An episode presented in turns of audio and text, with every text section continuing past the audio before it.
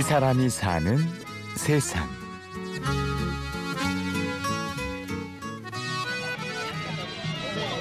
예, 어르신 시험 한번 하세요.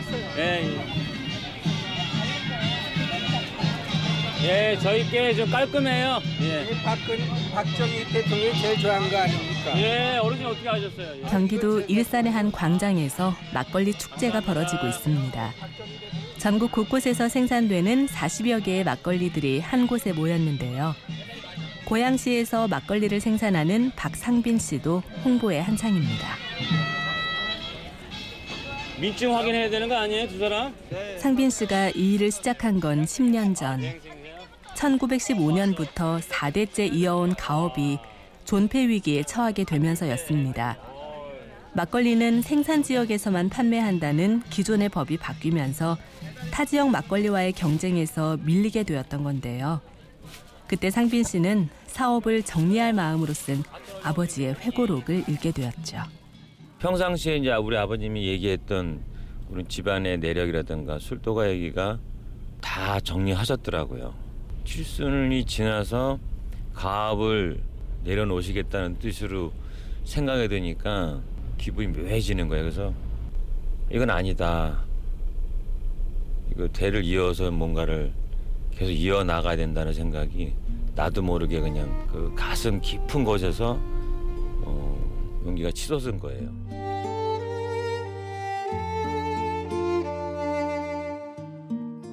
열네 살 때 아버지를 여의고 어머니와 둘이서 양조장을 지켜냈던 상빈 씨의 아버지.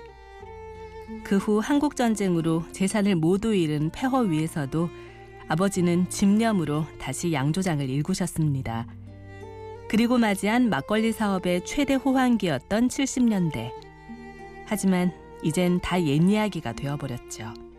한참 70년대는 진짜 술이 없어도 못 팔 정도로 그렇게 잘 나갔지. 그러니까 이제 보릿고개를 넘자 못 살 때니까 이게 반식량이야.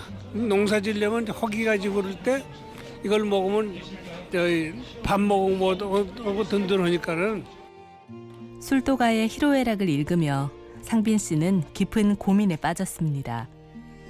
당시 상빈 씨는 건축가로 활동하며 대학에서 강의도 하던 상황. 가업을 잇기 위해서는 건축가로서의 삶을 내려놓아야 했는데요. 결심을 하기까지 반년 가까운 시간이 걸렸습니다. 내가 공부하고 10여 년 동안 전공 살려서 했던 거를 포기하자. 모든 걸 정리하고 가업을 이어야 되겠다라는 식으로 제가 결심을 했어요. 내가 열심히 해서 그 대를 잇는 거를 보여주면 우리 아이들도 이 가업을 이룰 수도 있겠다라는 희망이 보이기 시작한 거죠. 제가 이제 발효되는 그 알코올 향이 막 올라올 거예요. 그냥 누룩하고 쌀이 당화되면서 알코올을 만들기 위해서 얘네들이 그 당분을 잡아먹으면서 사글사글. 그 후 막걸리 공장의 관리도 상빈 씨가 맡게 되었습니다. 그리고 어려운 상황을 돌파하기 위해 새 거래처 발굴에도 나섰죠. 이런 판매업에 대해서는 정말 숙맥이죠, 숙맥. 초짜. 처음에는 이제 큰 트럭도 못 샀어요. 제 차하고 승합차를 개조해가지고 차 두 대로 직원 두 명을 두고서 하루에 20작 그거를 양조장에서 이제 출고를 해서 거래처를 뚫기 시작하는 거예요. 고양시부터 뚫어보자 해가지고 고양시에 있는 슈퍼나 음식점이나 이런 데를 막 돌아다녔어요. 뭐 두 병, 세 병 들고 샘플 좀 드리면서. 상빈 씨는 신상품 개발에도 노력을 기울였습니다. 그해 출하된 햅쌀로만 막걸리를 만들어 출시하기도 했는데요. 좋은 반응을 얻으면서 아버지도 상빈 씨를 더욱 신뢰하게 되었죠. 그거를 보고 나서 아버님이 저에 대한 신임이 100% 이상 올라간 거죠. 어, 바로 이거구나. 우리 아들이 잘하고 있구나. 그리고 저를 100%제 의견을 믿어주시고 지원해 주시고. 이제 박물관 그 룹인데요. 일단은 뭐 70년대까지만 해도 제가 이제 어릴 때 많이 봤어요. 저희 제가 양주장에서 자라났기 때문에. 상빈 씨가 직접 운영하는 막걸리 박물관을 찾았습니다. 가업의 정신과 역사를 전시하고 있는 막걸리 박물관 건립은 상빈 씨가 사업을 맡으면서 가장 처음 한 일이었습니다.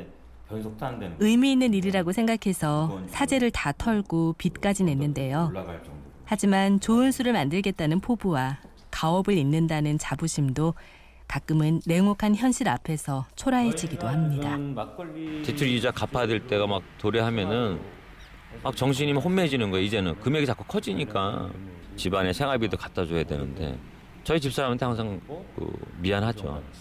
어떨 때는 자꾸 수요스러워지는 게 그거 이거 안 했으면 내가 뭘 했을까 지금 내가 어떻게 됐을까 이런 고민 이런 게 힘든 거죠. 그럼에도 전통주의 가치를 지켜나가고 싶은 마음은 여전한 상빈 씨. 우리가 말하는 정종 내년이면 상빈 씨의 막걸리가 세상에 선보인 지 100년이 되는데요. 또 한 번의 막걸리 전성 시대를 꿈꾸며 상빈 씨는 힘찬 비상을 준비하고 있습니다. 중국 시장에 대한 거, 그다음에 고급 막걸리에 대한 거 이런 게 아직까지는 희망이 있으니까 그 불희망은 끊지 말아야 되겠다. 라는 각오로 지금 견디고 있는 것 같아요. 두 가지를 하려고 그래 내년도에는 그러니까 이제 5천 원대 그 프리미엄 막걸리하고 거의 만 원에 가까운 막걸리 해가지고 그때는 진짜 정신과 혼을 거기다 한번 투입을 하고 싶어요. 내년을 기대해 주십시오.